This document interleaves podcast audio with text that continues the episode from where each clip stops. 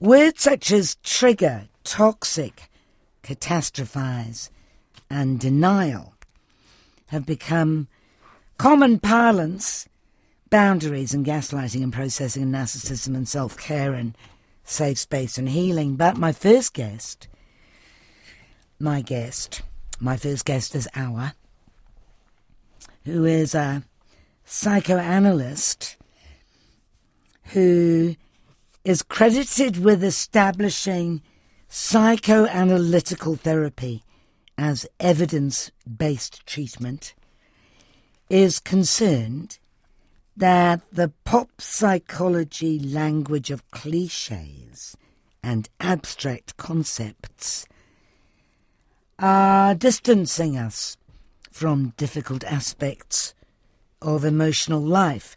He's not alone in this view. There's been a rash of commentary to this effect. Dr. Jonathan Shedler is a clinical professor of psychiatry at the University of California, San Francisco. Uh, he is a psychologist, and more to the point, he is a psychoanalyst by profession and inclination. And he's with me now. Hello. Hello. Given that not so long ago no one talked about their mental health at all. Could we not kind of celebrate this outbreak of therapy speak? Um, I guess I would be feeling more celebratory about it if I thought that it was, cele- you know, if I thought it was a way of speaking that was, um, you know, bringing us closer to a psychological understanding of ourselves and other people. And, you know, what, what, what people are talking about now as, as therapy speak, you know, or psychobabble really is just the opposite. It, it, it has, um, you know, it, it kind of pretends to address things at a psychological level. It, you know, it has a kind of a pretense of psychological understanding, while more often than not actually leading us further away from a, a meaningful understanding of ourselves and others. What's caused the outbreak? Is it, I mean, social media, I guess, but also the wellness industry, the self help industry?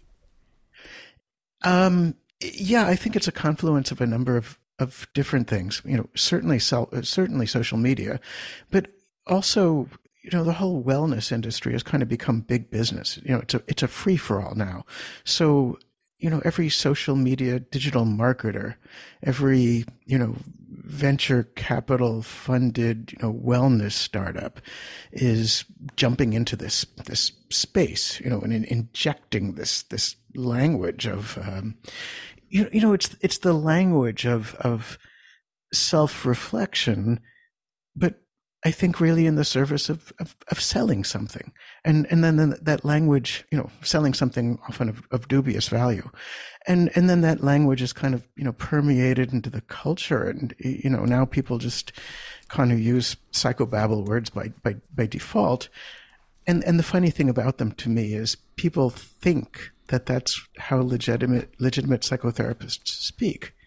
And it's actually not like real therapists, at, at, at least, you know, capable and competent therapists don't speak in this language. You know, th- th- this is a language of sort of social media and, and pop psychology and, and, and self help. This isn't actually even the language of psychotherapy. So you don't use the words triggered and and boundaries and healing. Not no, actually, I, I, I, don't. And, um, you know, we'll just pick one of the words you said, you know, triggered, because it's, it's really a prime example of what I mean of using language that, you know, in a way makes a claim to be, you know, to be, uh, makes a claim on psychological thinking and, and you know, self knowledge and self awareness, right? It, it, it sounds like something that somebody would come up with, you know, who's, who's really made a sincere effort to I- examine themselves, you know, and, uh, you know, understand their, their inner experience. It sounds like that without actually saying anything, you know, so if a patient were to say to me, if they were to describe an event and say, uh, you know, yeah, and the other person said, you know, this or that, and and it triggered me. If if that's all they say and they don't say anything else, you know, think about it. We don't actually have the slightest idea what that brought up for them, what their experience of it was, what it meant to them, what feelings went around. You know, triggered could mean, you know, absolutely everything. And, and, and therefore, you know, nothing. So it, it's a way of speaking about our experience in a very, very, you know, kind of vague, you know, general kind of way without, you know, without actually taking the trouble to you know, to, to consider what it's bringing up in us, what thoughts, feelings, memories, and so on, or, or to communicate that. But that's so your it's, job, it's, right? I mean, I could say, Doctor, the Madeleine triggered me, and then you could say, well, let's talk about that. Well, well, yeah, of course that's my job. And if, if somebody, you know, if somebody said that triggered me, I would, I would probably say, you know, tell me more, help me understand that. But what I've observed is in you know public discourse, uh, you know certainly on social media, people talk this way all the time, and and it actually leads nowhere. It's you know it, it, it's kind of it's kind of a way of talking about ourselves without actually communicating anything about ourselves, and then it's you know it's, it's a kind of bizarre irony that that's what people now think happens in psychotherapy. You know, they think they think they go to psychotherapy, you know, to learn this kind of abstract artificial language, you know, and you know this new way to speak about themselves. You know, actually in good therapy, what we do is we speak in the plainest possible plain English. Right? When people speak from the heart, they don't use words like that. You know, they say, you know, it made me sad. It was devastating. I felt terribly sad because, and it brought to mind this or that, or you know, it made me terribly angry. I was enraged. Right? They don't. They don't speak in these. They don't speak in these abstractions. You know, that are kind of skipping lightly over the surface of our experience. And and of course, the the purpose of meaningful psychotherapy is that we come to know our experience more fully and more deeply. Right? Right. So the irony is we talk as if that's what we're doing or trying to do, while in fact, you know, steering very clear of doing anything of the sort. I suppose also the word triggered and and lots of the others gaslighted and you know even narcissism they're all in a way criticizing somebody else they are putting the responsibility for what one feels well, on somebody else. Well, that's a very insightful comment, and I think you're I think you're right, I, because uh, you know one of the goals of therapy, psychotherapy, people people come in and and they often feel you know quite mistreated by the world, quite mistreated by people uh, people they're close to, and, and in many cases they are, but we don't go to psychotherapy to fix something that's wrong with somebody else, you know, or the world outside. I mean, we, you know, if it's a psychotherapy problem, it's because the person realizes that, that, that there's some way that they're contributing unnecessarily to their own suffering. We go to, we go to psychotherapy to understand ourselves more fully and you know, to change something about us that's that's causing difficulties or limitations or unnecessary suffering or you know or keeping us stuck in situations that are unhappy for us or you know exacerbating you know things that are already problematic. I mean, the, the purpose of psychotherapy what i what i call what I call exploratory or insight oriented therapy aimed at our understanding ourselves, you know, really has one purpose and one purpose only, right? And, and that is to change something about ourselves that could allow us, you know, to live life in a in an easier, happier, more satisfying way. And it, it's very natural, you know. People, I mean, you know, people want to you know, people don't want to examine themselves. They don't want to take responsibility for their role in events. That's natural. That's that's human, right? I mean, I mean, psychological defenses are a necessary form of protection. They're, you know, woven throughout the fabric of our lives. But what we do in psychotherapy really is say, you know, well, here are these bad circumstances, these things that you're unhappy about. Um, could there be a way that, you know, that, that we ourselves are contributing to this? And, you know, in understanding that more deeply, does it give us the option to, to start to do things differently? So patients might come in and, you know, and initially start speaking in, in therapy speak. You know, therapy starts where it starts. We, we meet the patient where they're at is the, is the expression. Um, but the therapy has to work toward something else. That's the starting point, right? So if the person is speaking about their experience in, in general or abstract terms, it's a it's a fundamental principle of psychotherapy that we move from the general to the specific, right? From the vague to the personal, right? So we we don't we don't want to leave the person speaking in a way, you know, that, that sort of shifts all accountability elsewhere. Because that's at cross, cross purposes with the work of therapy, which is ultimately to change something about ourselves, that something about ourselves that we desire to change, and that psychotherapy plausibly could help us to change. Well, you said something very interesting uh, a little while ago. You said, the truth is, many patients do not come to therapy to change.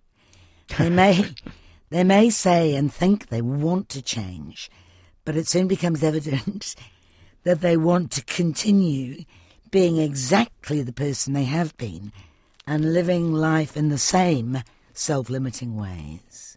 But they want to feel I, better doing it.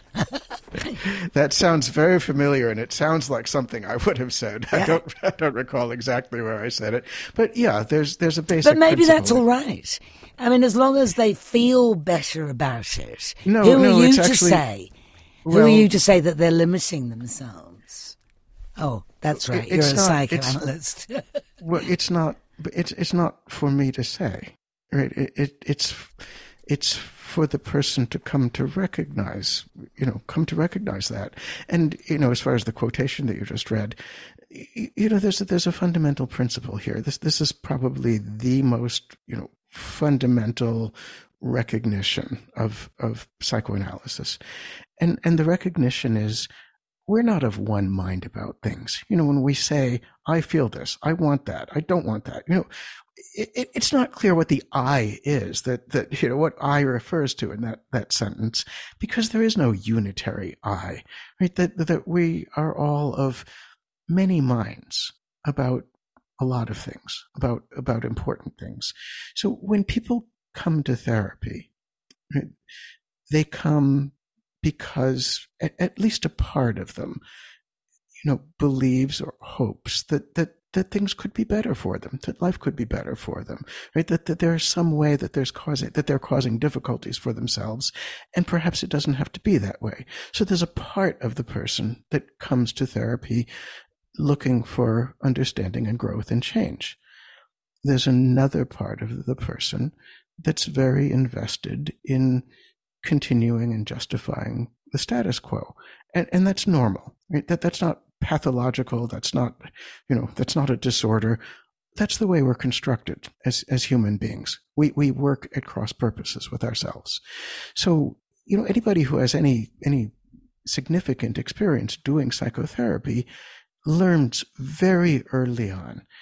People will come in and say, I want to change, you know, this or that about me or about my life is intolerable. I, I need things to be different. I want them to be different. And you begin working toward that. And you very, very quickly discover that there are other parts of the, of the person in the room with you that have a very different agenda and that are working at cross purposes with that.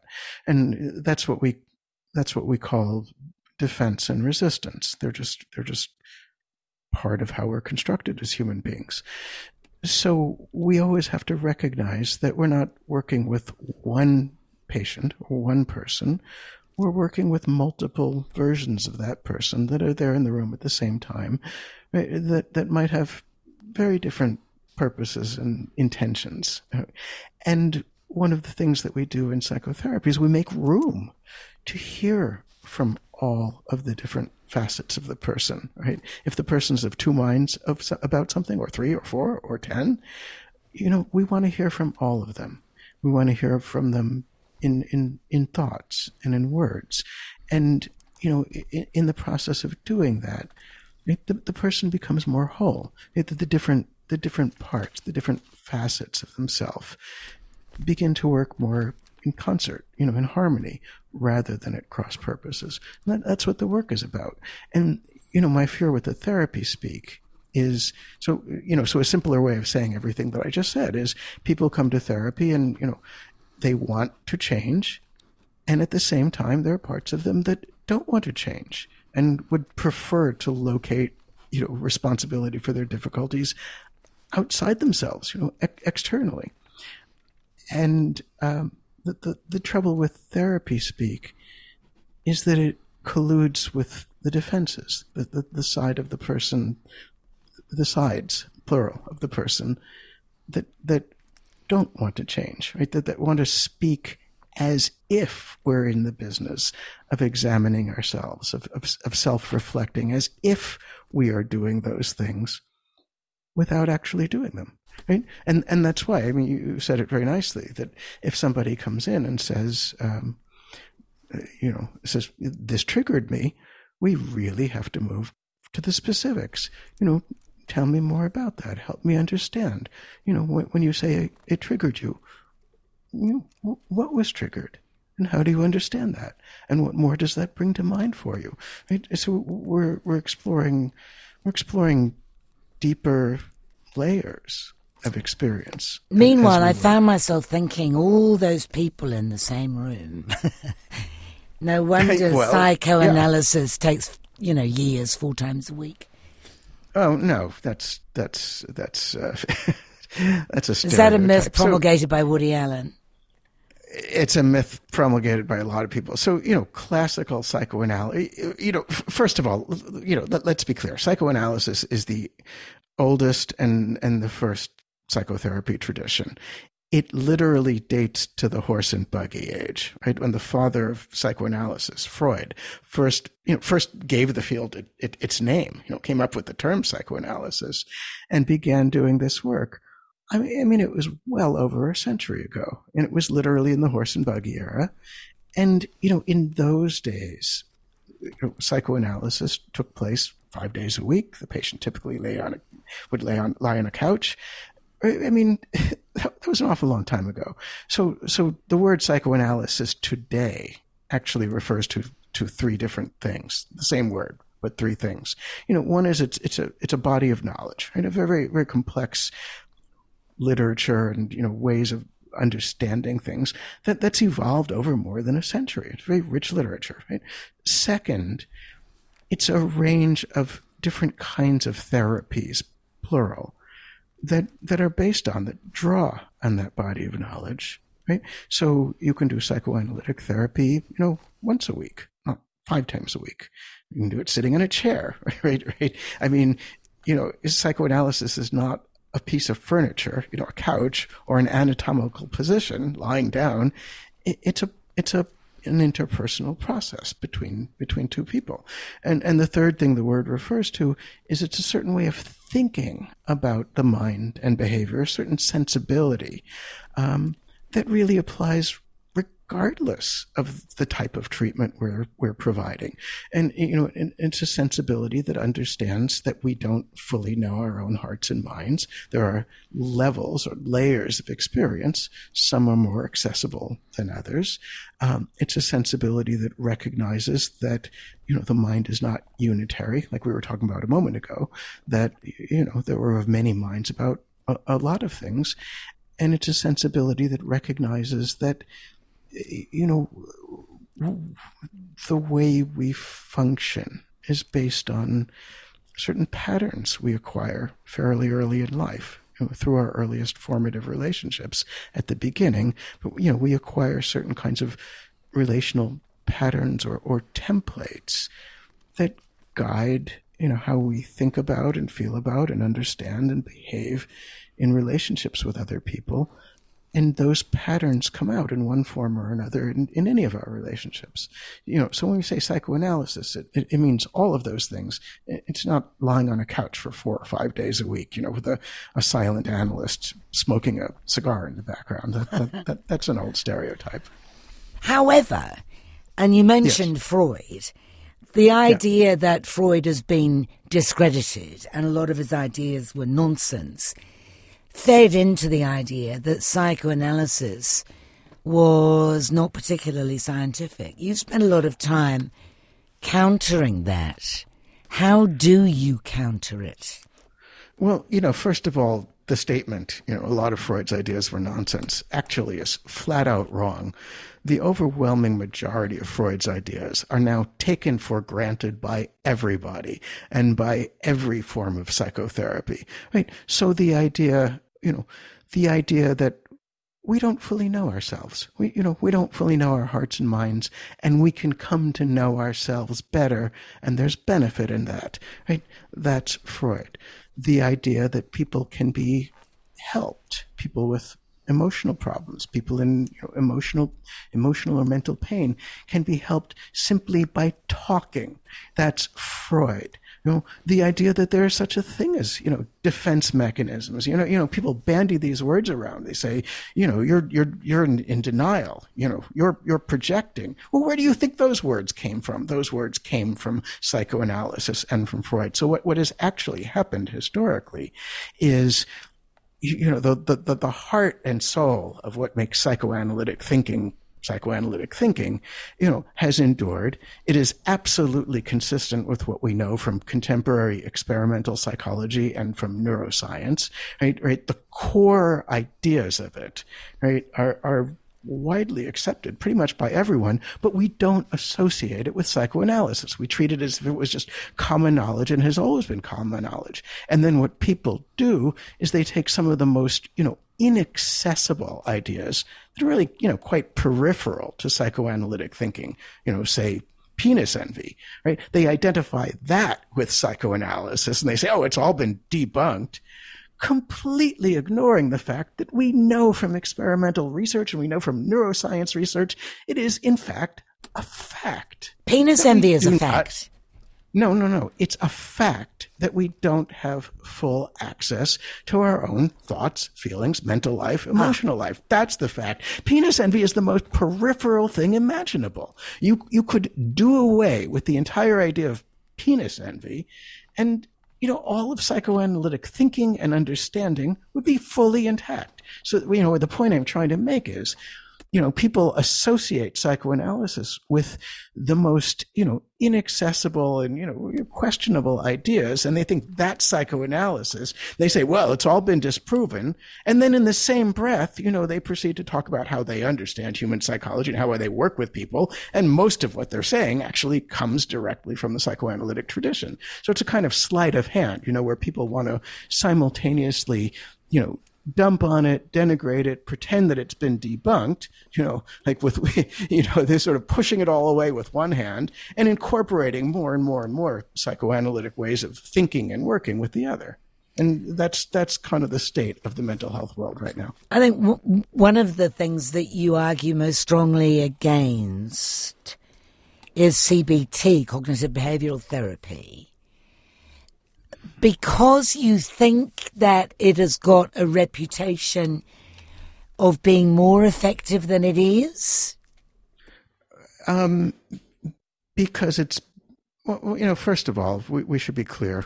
Once upon a time, people knew what CBT meant. You know, n- now it's just a, a, an acronym that people use to, to sound in the know. And, you know, they mean psychotherapy. they mean oh, psychotherapy, really? but they say CBT to sound okay. a little more clever. But but here's but it, CBT not... is different, right? CBT is saying, uh, what does it do? You say tell me about your depression and we'll try and work out what the cause is. And CBT says if you change your thinking, you'll stop being depressed.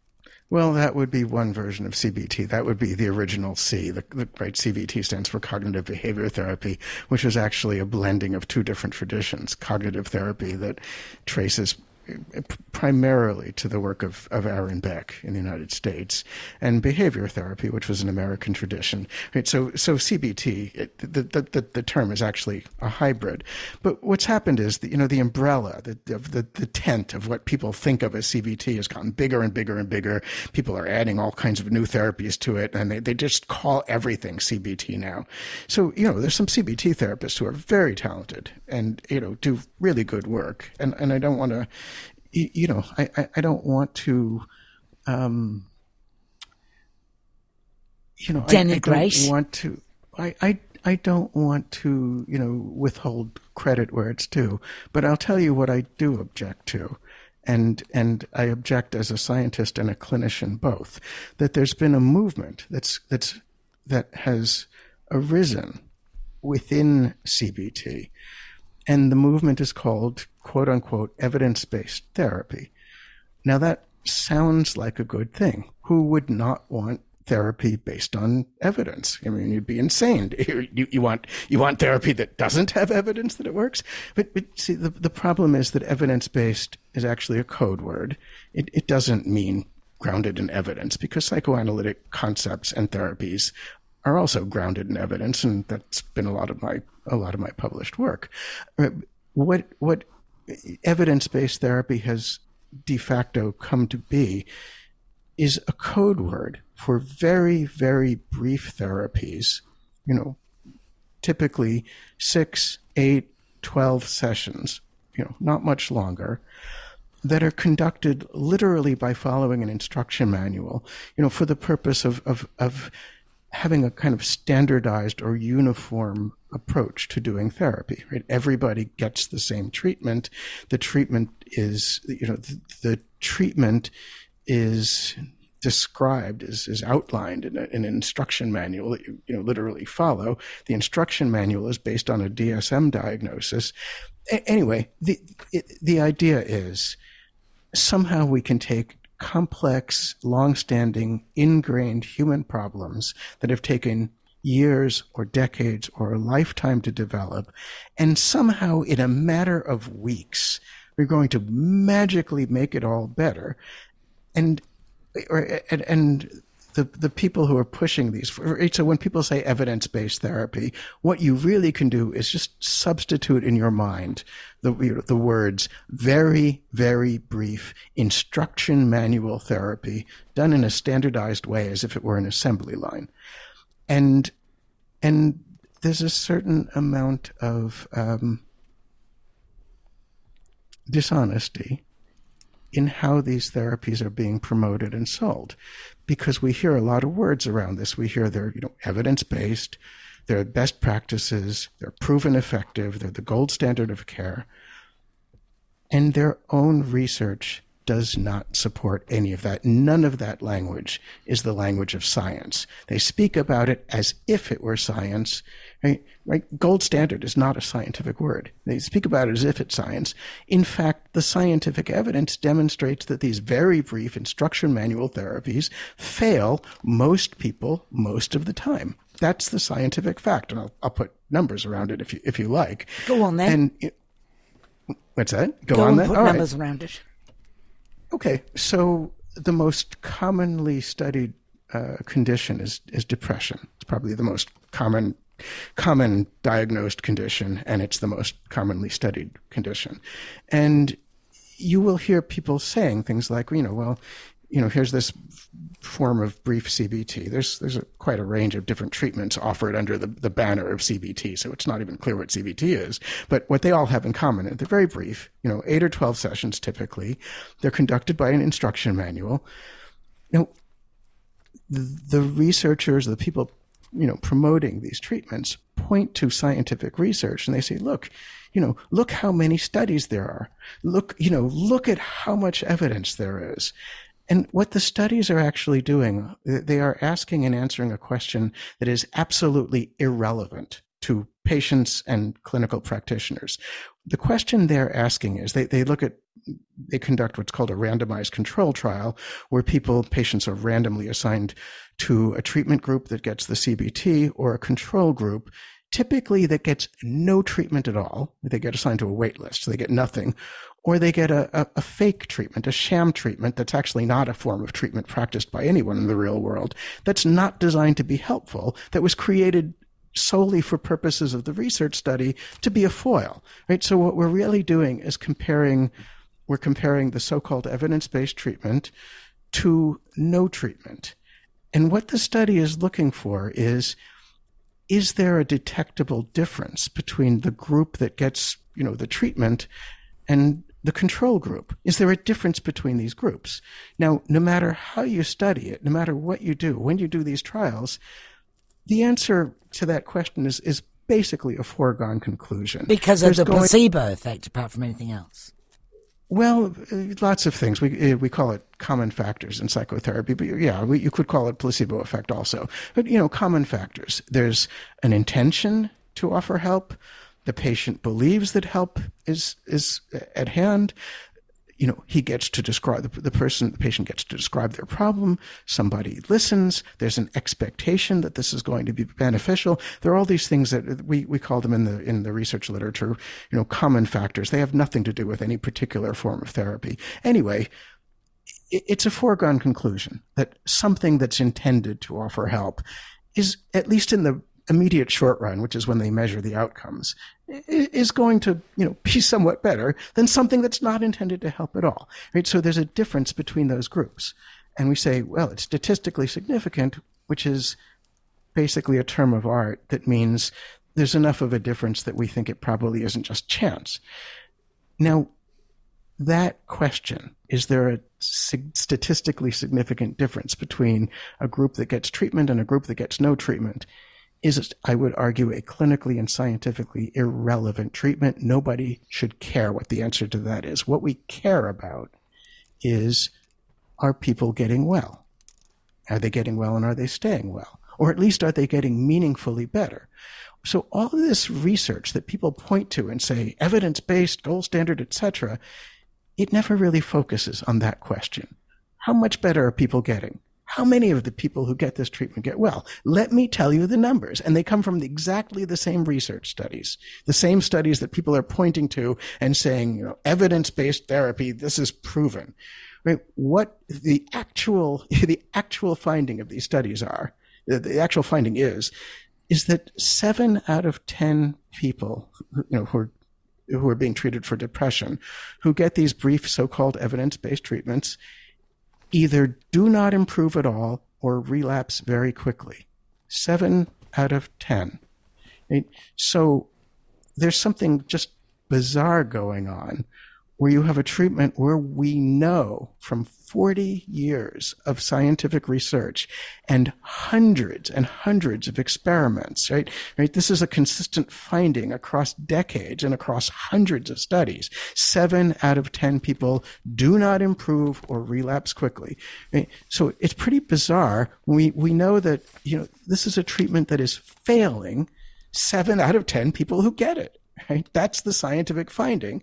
And we simultaneously, you know, promote this narrative that these treatments are, you know, scientifically proven and evidence based and the gold standard. And all of this language, all of this rhetoric misleads people into believing you know, well, first of all, this is the best treatment. It's evidence based. You know, that that must mean that it's more effective than other treatments. No, research actually doesn't show that. That's I understand the, the point you're making. Do you think, however, it's possible that some CBT, whatever form it takes, is better for some people than others and than other forms of therapy?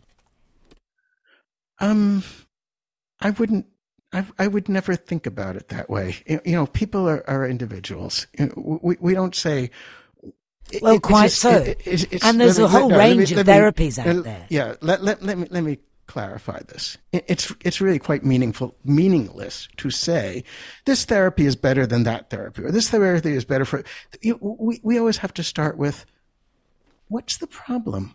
Why is this specific person coming to treatment? What is this specific person looking for in treatment? What do they want from it? What would better mean for them?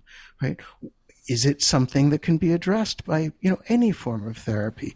Right? So to good therapy meaningful therapy to me you know is very individual and it, it's kind of pointless to say is this better is that better?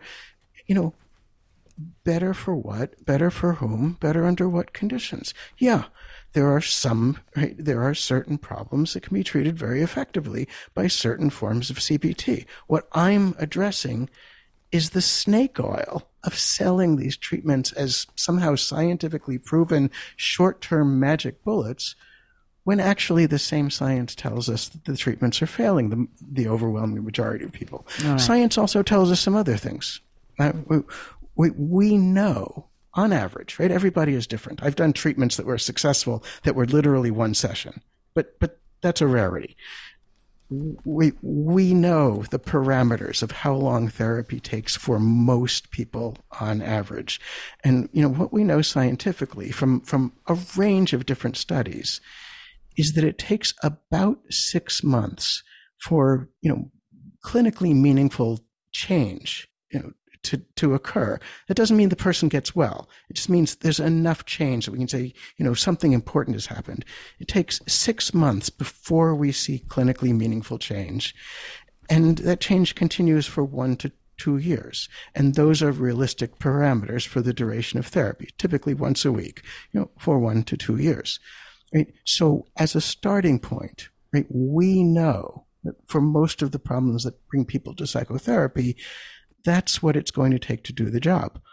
All of these studies of so called evidence based therapy are over before meaningful psychological change even begins. So, what we're actually looking at is short term placebo effects, you know, or short term, more technically, common factor effects that dissipate very quickly as soon as the treatment ends. And that's a scientific finding also. I am very glad that you have got that off your chest, Doctor.